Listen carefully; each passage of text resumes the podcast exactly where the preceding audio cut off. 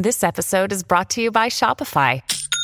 Forget the frustration of picking commerce platforms when you switch your business to Shopify, the global commerce platform that supercharges your selling wherever you sell. With Shopify, you'll harness the same intuitive features, trusted apps, and powerful analytics used by the world's leading brands. Sign up today for your $1 per month trial period at shopify.com slash tech, all lowercase. That's shopify.com slash tech. Hi everyone, this is Glenn Greenwald. Right before the Christmas break, we did a show where we highlighted the five stories we covered this year that we thought garnered far less attention and impact and discussion than they merited given the significance of the stories, the news events, the analysis. And so we decided for this week between Christmas and New Year, when our show is off, to provide excerpts of each one of those five shows we hope you really enjoy it. We hope it rejuvenates interest in these stories that, again, got some attention. Obviously, our show covered them, but nowhere near the attention we think they deserved. Enjoy.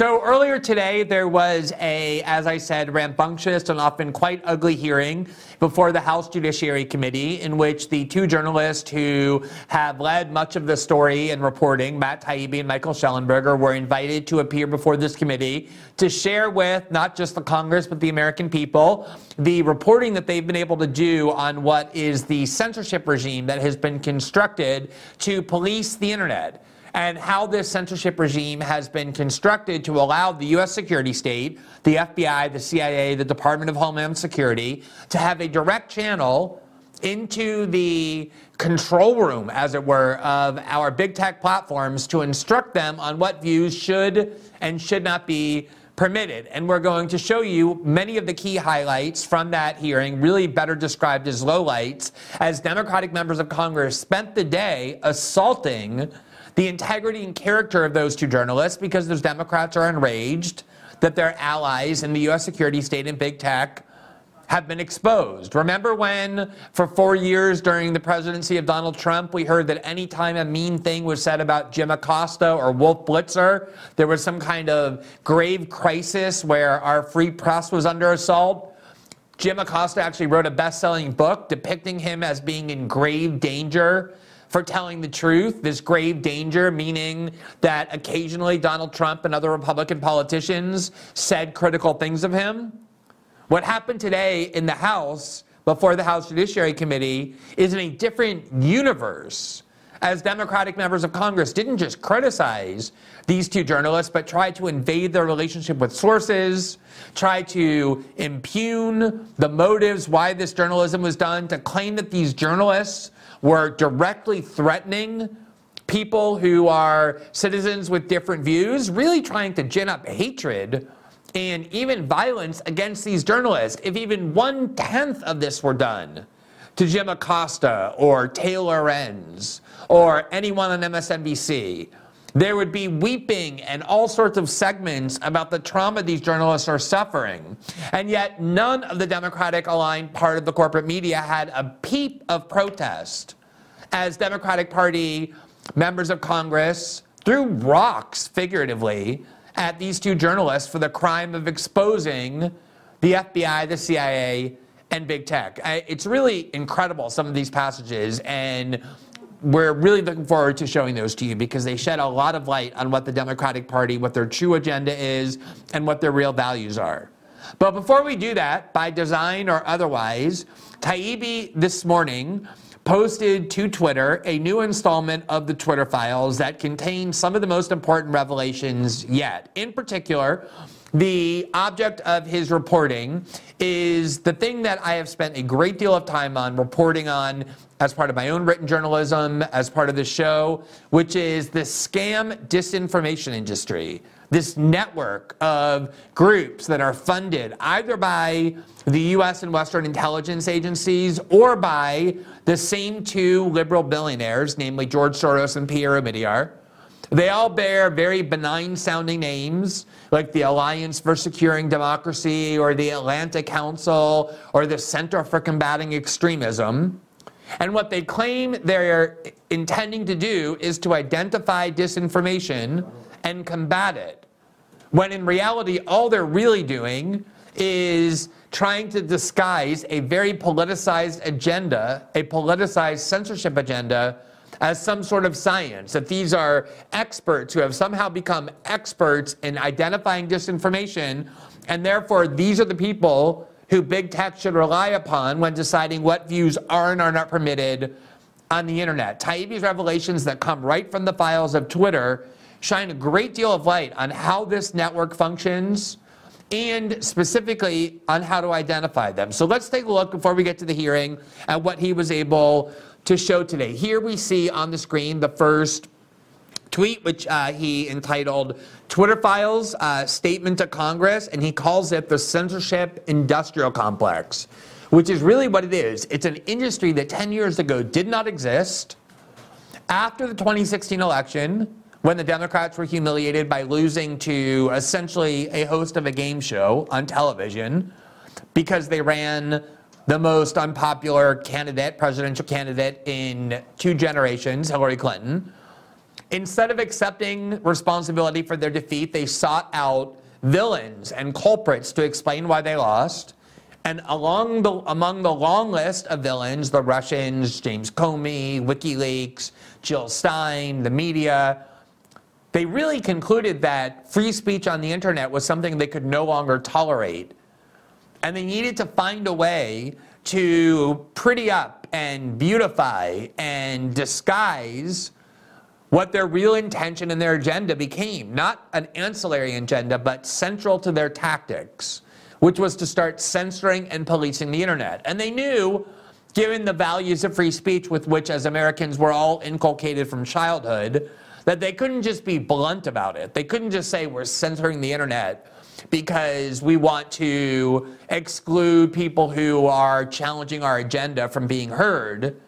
So, what they instead set out to do was to finance and concoct a brand new expertise that is a complete fraud. People who suddenly proclaim themselves disinformation experts and then they got their allied billionaires like George Soros and Pierre Omidyar, or sometimes just the US security state itself or MI6 to finance directly or indirectly through the National Endowment of Democracy and quasi government agencies like those, a whole variety of groups that purported to employ disinformation experts whose goal was to identify disinformation. And in all cases, the disinformation they identify is always views or ideas or stories that undermine global neoliberal institutions of power, the Democratic Party, narratives propagated by the large media, the corporate media in the United States and throughout the West. It's a political movement that pretends to be based on science. It's funded by the same people, by the government, and their goal is basically explicit to encourage and pressure and coerce big tech to censor from the internet any dissent to the Democratic Party, to the US security state, and to neoliberal institutions, international neoliberal institutions, not by admitting that they're censoring dissent, but by claiming that they're only censoring what they have identified as disinformation. And so often, what they claim is disinformation is actually completely true. And what they claim is true is actually disinformation. These are the same people who told you that the reporting of Joe Biden's business activities in Ukraine and China right before the election should be ignored because it was Russian disinformation. They're the people who told you that it was disinformation to wonder whether the coronavirus came from a leak from the Wuhan Institute of Virology. They're the same people who claimed it was disinformation to question the US and NATO proxy war in Ukraine. Whatever subverts or undermines their agenda and the agenda of those that finance them gets labeled disinformation, mostly so that they can censor the internet and propagate their own disinformation without being challenged. So, this is what Taibbi calls it after having spent a lot of time looking through the files. And he gives an example here in which they are acknowledging that some of what they want censored is not even information they consider disinformation. It's information they acknowledge is true, but that has bad consequences in their view. So, one example here, and you can see it on the screen, it's called, quote, true content which might promote vaccine hesitancy. This was part of what they wanted censored. Information that was true, but that could make people more hesitant to take the COVID vaccine. And examples were, quote, viral posts of individuals expressing vaccine hesitancy or stories of true vaccine side effects, true posts which could fuel hesitancy, such as individual countries banning certain vaccines. These were all things they wanted censored, things they admitted were true, but that undermined their agenda.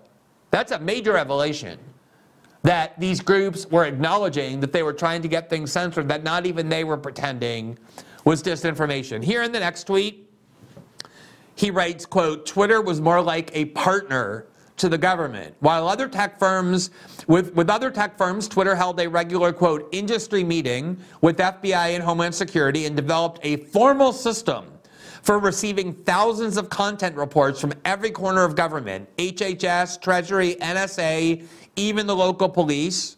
And here you see a variety of emails where those, not just US security state agencies like Homeland Security and the NSA, but the Treasury Department and Home, uh, the Health and Human Services Department were sending requests slash demands to Twitter saying, here are all the posts we want removed. They had an open channel to do that. It was disguised as a Twitter censorship program that in reality was being directed by government agencies. These are all things we've known before. These are all things that have been reported before. It's the reason so many Democrats hate Matt Taibbi and the other journalists who worked on these files for the crime of exposing a censorship regime they support and the role of these agencies that they revere in the censorship regime. But what he today focused on and expanded the lens to include is this industry of disinformation experts, which I use scare quotes for. I'm at the point where I genuinely believe it's not hyperbole that any individual identifying themselves as a disinformation expert or an anti misinformation activist or any groups that label themselves as having among their mission the combating of disinformation, those groups should be held with extreme amounts of suspicion. In almost every case, those groups are the groups that want to disseminate disinformation, not combat it. And their attempt to censor is an attempt to shield their disinformation campaigns from being questioned and challenged in a meaningful way. I personally, when I see somebody identifying as a disinformation expert or a journalist claiming they work on the disinformation beat, I automatically assume that they're frauds in large part because there is no such thing as a disinformation expertise. That is a fake expertise. Where did that come from? You can study cardiology, you can study how to be a pilot, you can study to be an aeronautical engineer. These are all real expertise. These are things that are actually things that you can go and learn and have a greater capability than people who haven't studied it on how to do it. But there is no such thing as a person trained to, in an apolitical way to recognize disinformation. These groups aren't financed by the US government and liberal billionaires because these liberal billionaires and the US government just want a world filled with greater truth. You're going to see a Democratic congressman who defended at this House hearing this censorship regime by claiming what I just mockingly said with a straight face that our friends in the US security state just want to protect us from disinformation. That's why they're participating in censorship. And he told Matt Taibbi that he should have a tinfoil hat on if he believes otherwise. So here you see the evidence of how this disinformation industry works. Here are more emails that Taibbi included in his tweet that are just email after email after email from government agencies with a long list of Twitter users or tweets they want banned or removed. Here, for example, is one of the FBI agents whose name is Elvis Chan, who was apparently responsible for being the go between between the FBI and Twitter because he was almost on a daily basis sending to Yoel Roth and to other Twitter executives things that he wanted censored. And here's his list of issues on which he wanted censorship to take place. He said, please forward to whomever you deem appropriate. It's about an FBI meeting with Twitter.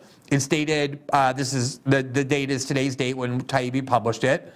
Uh, but the email date you see here is July 30th, 2020. So just a few months before the 2020 election, they were very active in trying to get information censored off Twitter. The US government, the security state, was interfering in our political discourse very directly and actively.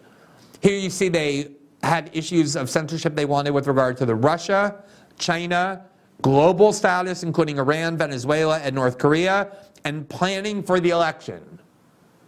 So they were explicitly meeting, the FBI was, with Twitter to direct them on how to censor in anticipation of the coming 2020 election. Now here is where Taibbi expands the scope to include these private disinformation groups. He says, quote, we came to think of this grouping, state agencies like DHS, FBI, or the Global Engagement Center, along with, quote, NGOs that aren't academic and an unexpectedly aggressive partner, namely the commercial news media, as the censorship industrial complex. That's something I omitted to note, which is that a critical part of this network, of this axis of set power centers that are devoted in secret or previously in secret until the Twitter files exposed it to censoring the internet is the corporate media. They constantly are writing to Twitter and Facebook and Google, pressuring them to censor information that they think violates the terms of service of these platforms. Imagine being a journalist, someone who goes into journalism, and then having as your function being a leader, leading agitator for demanding that political content be removed from the internet. And yet, that's what so many of these journalists, these corporate journalists, have as their primary function. Here in the next tweet, Taibbi writes, this is basically a who's who in the censorship industrial complex. Twitter in 2020 helpfully compiled a list for a working group set up in 2020 it included the National Endowment for Democracy, the Atlantic Council's DFR Lab, and Hamilton 68 Creators, the Alliance for Security and Democracy. And here you see the list where Twitter essentially was debating which group should be included in these meetings, which group should be allowed to have a megaphone to tell Twitter what to censor. And on this group, you see things like the Alliance for Securing Democracy, which is the group of neocons and Democrats that had former members of the FBI on it and CIA on it, led by Bill Kristol, a former aide to Marco Rubio, a former aide to Hillary Clinton, leading this group. They were the inventor of that scam Hamilton 68 dashboard that purported to identify who was influenced by the Kremlin and who wasn't. Here you see the Atlantic Council, which gets a great deal of funding from Western security agencies. And if you go and look at the online profiles of any of these groups, every one of them, there's, go look at one in particular, Jared Holt, J A R E D Holt. He works for the Atlantic Council. He's become very popular online, has a couple hundred thousand Twitter followers. He's exactly what I'm talking about. He claims to be an expert in disinformation. His only purpose is on behalf of the Atlantic Council, which is in bed with big tech and the US security state, getting funding from them, is to censor the internet. And that's why his fan base are liberals. Because liberals, more than anybody else in the United States, by which I mean the left liberal wing of the Democratic Party, not only tolerate this censorship regime, but cheer it, approve of it, crave it, want it strengthened, because they know how crucial it is for their political interests. So if you go and look at Jared Holt's profile, who works for the Atlantic Council, you will see exactly the kind of person I'm describing when I say a person who should be ignored or held in a great deal of suspicion for proclaiming himself to be a disinformation agent while he dedicates himself to this censorship industrial complex.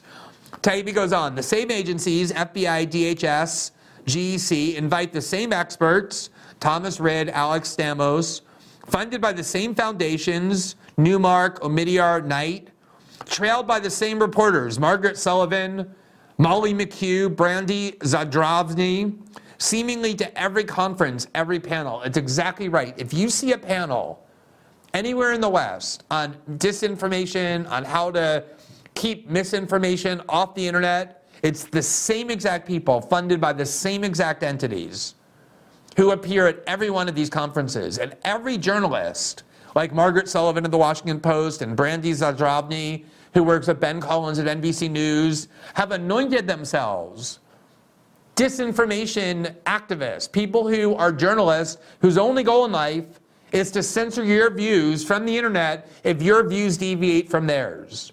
That's what this, this the only purpose and function that this has. Taibbi goes on.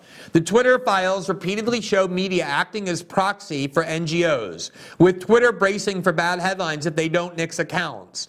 Here, the Financial Times gives Twitter until the end of the day to provide a quote steer on whether Robert F. Kennedy Jr. and other vax offenders will be zapped. This is the main way that the New York Times, the tech reporters at the New York Times, like Mike Isaac, and the entire tech team, as well as NBC News and the Washington Post, this is how they coerce big tech to censor. They write to them and they say, here's an account we dislike that's endorsing views that we regard as disinformation.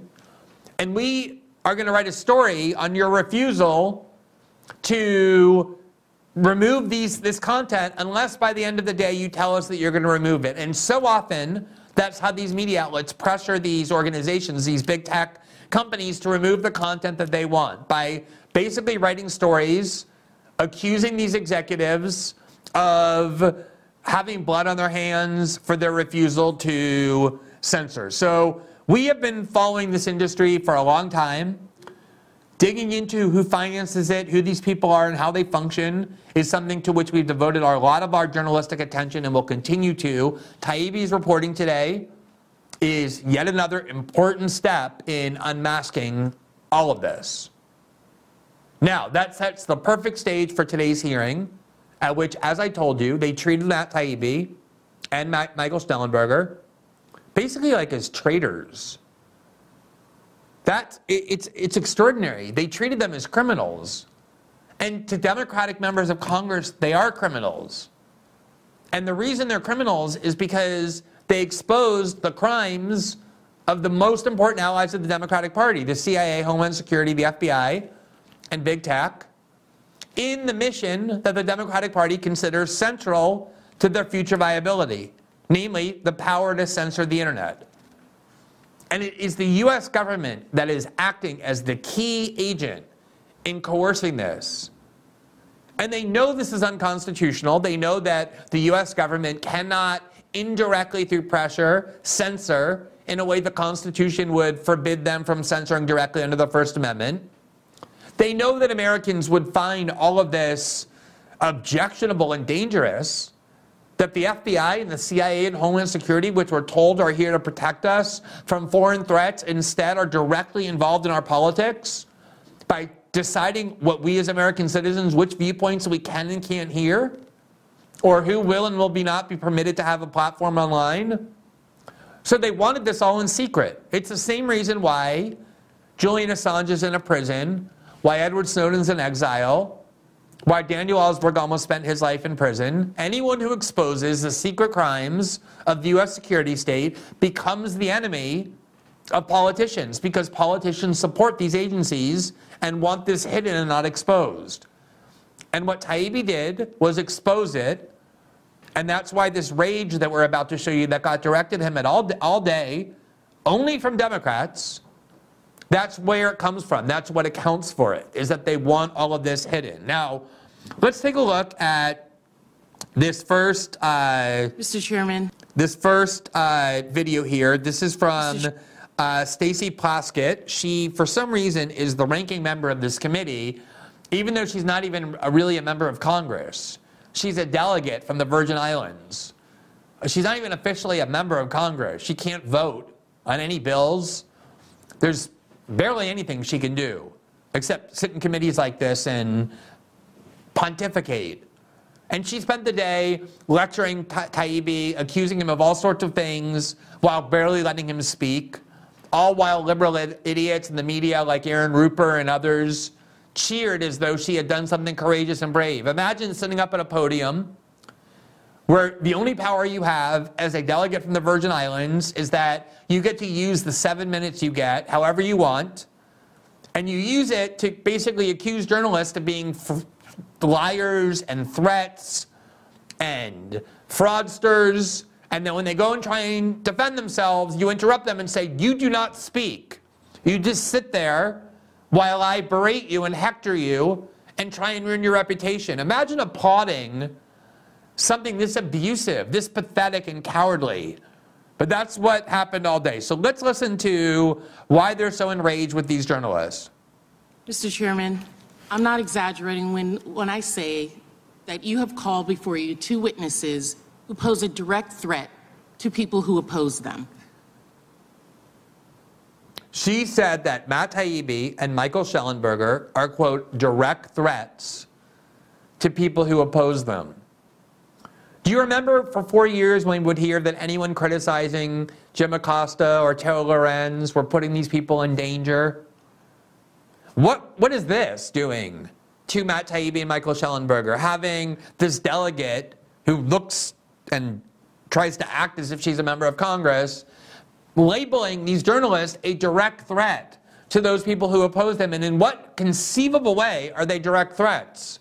What did they do other than expose the US security state and big tech, the most powerful actors in the country? But this was the tenor of the entire hearing. Let's look at another clip from this delegate from the Virgin Islands. And to praise him for his work. This isn't just a matter of what data was given to these so called journalists before us now. There are many legitimate questions about where Musk got the financing to buy Twitter. We know for a fact that foreign countries like Qatar. Okay, so first of all, she's trying to imply that Elon Musk did something nefarious because he got funding from foreign sources. She obviously doesn't know. I really would be shocked if she knew. Sometimes when people lie, you wonder if they actually know and are lying on purpose or if they're just too ignorant to have known. I'd bet any amount of money in her case it's the latter. She has no idea that long before Elon Musk bought Twitter, some of the biggest shareholders in Twitter were Saudis and other foreign investors and foreign financiers. The second largest shareholder of Twitter before Elon Musk bought it, after Jack Dorsey, was a Saudi billionaire. No one pretended to be concerned about that then. Now that Elon Musk is allowing free speech and refusing to censor on behalf of the Democratic Party, she wants to impute Elon Musk too. But do you notice how she called Matt Taibbi and Michael Shellenberger so called journalists? Not real journalists, so called journalists. Now I'm about to show you Taibbi's answer, which was actually quite humble about why he should not be called a so called journalist, but in, in fact a journalist. But the ironic part about, about all of this is that she is a so called member of Congress. She's not a member of Congress, actually. She has no constitutional standing to do anything. The Congress decided to give them fake representation. The District of Columbia, the Virgin Islands, a couple other places. And now she sits up there lecturing journalists, trying to incite violence against journalists even though she is not even a real member of Congress. She's the so called member of Congress. Here was Taibbi's response. That time was spent at Rolling Stone magazine. Uh, Ranking Member Plaskett, um, I'm not a so called journalist. Uh, I've won the National Magazine Award, the I.F. Stone Award for Independent Journalism, and I've written 10 books, including four New York Times, New York Times bestsellers. Uh, I'm not. So, in other words, Matt Taibbi spent years as the star investigative reporter at Rolling Stone. He uncovered some of the worst abuses of the derivative fraud that led to the 2008 financial crisis. He has won all of the most prestigious awards in magazine writing, including the National Magazine Award. And he's written 10 books on news and politics. In other words, he has so many more accomplishments than she has votes to even sit there. And yet she spent the day trying to impugn his integrity, having no interest in what he reported. And you see as well how, after she got done deriding him When he was finally given a chance to respond, not by her, but by Jim Jordan, the chair of the committee, she just ignored him. How infantile is that? You throw insult at somebody in public, and then when they try in, in a very civil manner, substantive and civil manner, far better than she deserved, explain to you why the insult that you hurled is inaccurate, you turn away and you look at your phone and you chatter with the lawyer who's telling you what to say. But that's how this hearing was conducted. Now let's look at some of the substantive attacks on these journalists from Democrats to the extent you can call any of them that. Here again is Delegate Plaskett talking to Taibbi. These emails. Um, Who was the individual that uh, gave you permission? Oh, actually, just to set this up, what's important about this is many Democrats, not just Delegate Plaskett, spent the day demanding to know Matt Taibbi's sources. And whenever he tried to say, I'm a journalist, I don't reveal my sources, they continued to berate him and demand that he reveal the source of the, of the Twitter files, the specific individuals who gave him access, who provided these documents. Again, calling Jim Acosta an idiot or a liar, grave First Amendment crisis, merits a book about how Jim Acosta is in grave danger. But Democratic members of Congress or fake members of Congress demanding a journalist give up their source for no reason than the fun of it, None of these fake free press advocates have a word to utter about it because they were never interested in a free press. They were interested in protecting their friends in the media for purely political reasons. So let's watch this. emails. Uh, Who was the individual that uh, gave you permission to access the emails? Well, the attribution from my story is sources at Twitter, and that's what I'm going to refer to. Okay. Uh, did Mr. Musk contact you, Mr. Taibbi? Again, the attribution for my story is sources at Twitter. Mr. Shellenberger, did Mr. Musk contact you?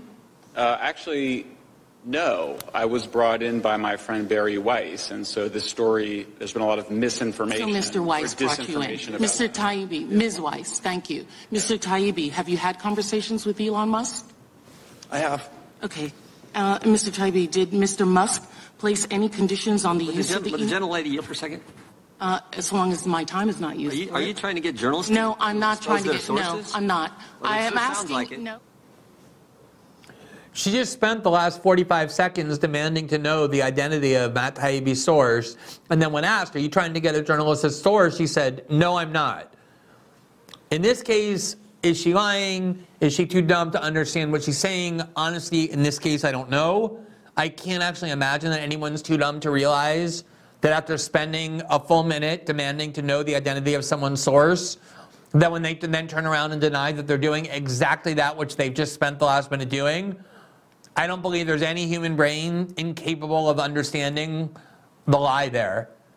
But let's look at the next exchange. Um, this is from one of the newest members of Congress, Dan Goldman. He was elected from Manhattan, the richest borough in New York City.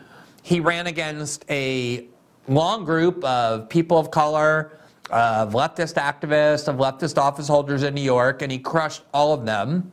He received the endorsement of the New York Times. And to me, Dan Goldman is the perfect avatar and expression of what the Democratic Party is. I'm glad he won. He should win because it's a very clear expression of what the Democratic Party is. Dan Goldman is one of the richest members of Congress. He has a net worth of $250 million, but not because he earned any of it.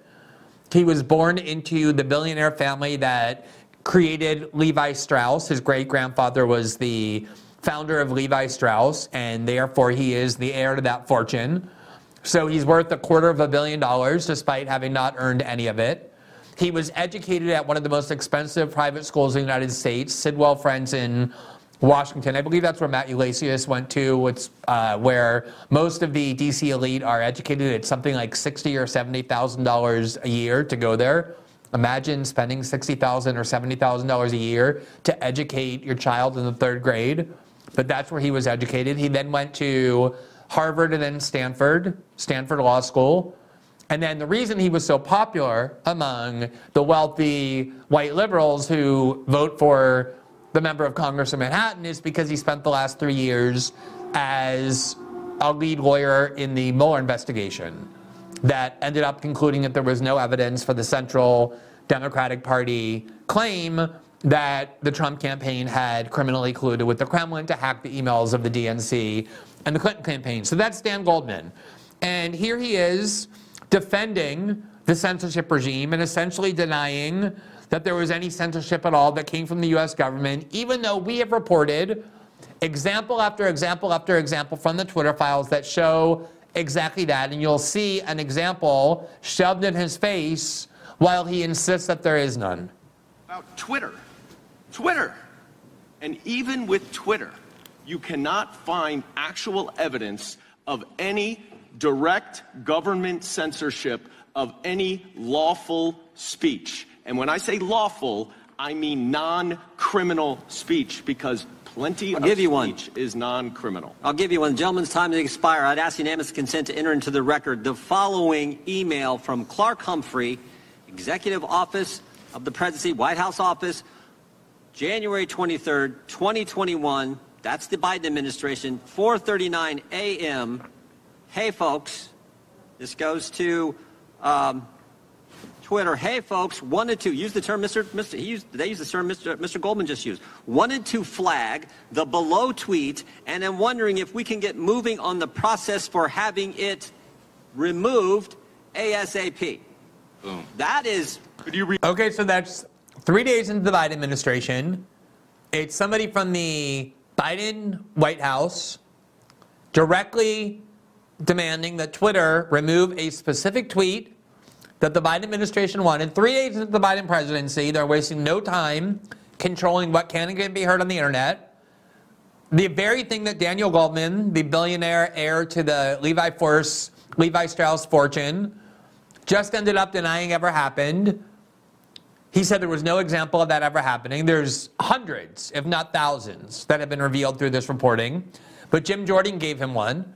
So then the only little wiggle room that he has, he being a lawyer, looked for the wiggle room, was to say, well, no, I said there's no examples of the government demanding the censorship of legal speech. Maybe they wanted removed criminal or illegal speech, but not legal speech. So the only space that he has left is to demand to know the content of the email, of the tweet rather, that the Biden White House was demanding be censored. So watch what happens.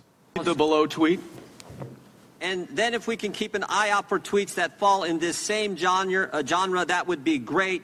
This is a tweet on ve- the very issue that Ma- uh, Thomas uh, Can Mr. you Massey just, brought. for I the don't- fullness of the record, can you re, re, uh, read the, because I've not seen this, can you read the tweet that it's referencing? I don't have the tweet here with me, but the gentleman's shocking. point was, w- tell us. You said no time did government try to tell uh, Twitter to take that to explicitly remove something, and No, I said It says- explicitly remove lawful speech. Lawful speech. We're going to conflate. The First Amendment does not, is not absolute. Twitter. This is something from Robert Kennedy Jr. But for So the I- I- record. I assume that's As lawful a point speech? of order, Mr. Chair. Because if you- Robert Kennedy Jr. just a said minute, it? That's just why it's minute. lawful Well, I'll- Just a I'll minute, look at the Mr. tweet for you. Goldman. But Mr. all I'm saying Mr. is, you Chair? said no, in no time did the government explicitly say to take a tweet down. Here we have it, right here Mr. from the White Chair? House. They, they, did- they couldn't even wait two days. Two days into this administration, they were asked Twitter to Mr. take something Chair? down, and we will get you the underlying tweet. Thank With that, you. I recognize the gentlelady from New If- York. if- Will you place it into the record as well, sir? The underlying tweet? Robert Kennedy Jr. Uh, is talking about uh, he's talking about Hank Aaron's death after he received the vaccine. So that was the tweet that the Biden White House wanted removed. It was a tweet from Robert uh, Kennedy Jr., the son of Ro- RFK, who is not a criminal, at least he's never been charged with crimes. And the tweet was suggesting or implying that there may have been a relationship between the premature death of Hank Aaron, the baseball star, and the fact that he got the COVID vaccine. Maybe you agree with that. Maybe you don't. Maybe you think that's an interest, interesting topic. Maybe you think it's absurd. One thing it's not, even conceivably, is illegal to suggest that there's a relationship between Hank Aaron's death and the COVID vaccine. And that three days into the Biden White House, there was an explicit email coming from a senior Biden official right to Twitter saying, We want this tweet removed. Exactly what Dan Goldman denied had happened. That's how it went all day. And that is exactly what has been happening. Is that we have a First Amendment that bars the US government from censoring speech. So instead of going and taking it down themselves through laws or through executive action, they write to their friends at Twitter and they say, take this down for us. There's no question that's unconstitutional. At some point, that will be tested in court. But whatever else is true, the only reason we know about it is because Elon Musk opened up the files of Twitter and allowed real journalists to come in and look through it all and tell us what's in there while imposing no conditions of any kind on what can and can't be reported. I had Taibbi on my show, I had Shellenberger on my show, I've had Lee Fang on my show and David Zweig on my show all of whom did the reporting on the Twitter files, and all of whom stated emphatically that there was no limitations or conditions of any kind on what they could report. The only reason we know about this is because Taibbi and his colleagues journalistically reported it. And that is what makes Democrats so angry. They wanted all of this hidden. And if you don't believe me, let's listen to Colin uh, Allred, who's a Texas Democrat. Look at Matt Taibbi refused to allow him to speak, and give a very eloquent and moving and passionate defense of this censorship regime that we know about only because the Twitter files exposed it. We live in an information age where malign actors do want to use social media to influence our elections, both big, the ones that you've spent a lot of time talking about, and small, like mine. Mr. Congressman, and it should be a, a bipartisan goal. No, you don't get to ask questions here. Okay. It should be a bipartisan goal to ensure that Americans and only Americans determine the outcome of our elections, not fear mongering. And I think, I hope that you can actually take this with you, because I honestly hope that you will grapple with this. That it may be possible that if we can take off the tinfoil hat, that there's not a vast conspiracy but that ordinary folks and national security, security agencies responsible for our security are trying their best to find a way to make sure that our online discourse doesn't get people hurt or see our democracy undermined. And that the very rights that you think they're trying to undermine, they may be trying to protect. So that's the Democratic Party for you, right there, summed up perfectly. There is not a single member of the Democratic Party in Congress not Chuck Schumer or Nancy Pelosi or Hakeem Jeffries, not AOC or Ilhan Omar or Bernie Sanders, who would disagree with a word of what was said. That is the perfect expression of the core view of the Democratic Party. Namely, that the CIA, the FBI, the NSA are not malevolent actors at all, but instead are benevolent actors. And that not only should we trust those US security state agencies, to censor for us, we should be grateful to them for it. Because they're just trying to help. They're not censoring for any nefarious purposes. Since when is the CIA or the FBI or the NSA or Homeland Security, when are they nefarious? Since when do we just trust them? They're the good guys. We want them censoring information because, as he said, all they're trying to do is to protect us from speech that harms you or that undermines the democracy. Everyone knows that's what the CIA and the FBI are for. And the only way that you could possibly believe that it might be dangerous to allow these agencies to do that is if you're a kooky conspiracy theorist. Exactly what they said, you'll recall from yesterday's show, about people who believed or wanted to hear more about whether the COVID virus came from a leak in the Wuhan lab. You were a crazy conspiracy theorist, you wore a tinfoil hat. The people who say that stuff are always lying and are always trying to discredit and malign those who are onto them. It's not a conspiracy theory when you hold the evidence in your hands of what's happening. And the reason we have this evidence in our hands is because these journalists did what journalists are supposed to do, which is not agitate for censorship, not disseminate the propaganda from the FBI and the CIA and Wall Street, not defend the Democratic Party, but instead reveal the secrets of these most secretive agencies that the US public has the right to know. And that is the reason these Democrats heaped hatred and invective and vitriol on, Mike, on Matt Taibbi and Michael Shellenberger all day, because this was the last thing they wanted was for this censorship regime to be out in the public. And now that it is, they're forced to defend it. And I think we should be very grateful for Colin Allred for offering that one minute passionate defense while he told Matt Taibbi to sit in the corner and shut up and just listen. Because that really is how the Democratic Party thinks about the FBI, the CIA, big tech, values of free speech, and the virtues of censoring the internet and keeping the truth from you. That is the core goal of the Democratic Party.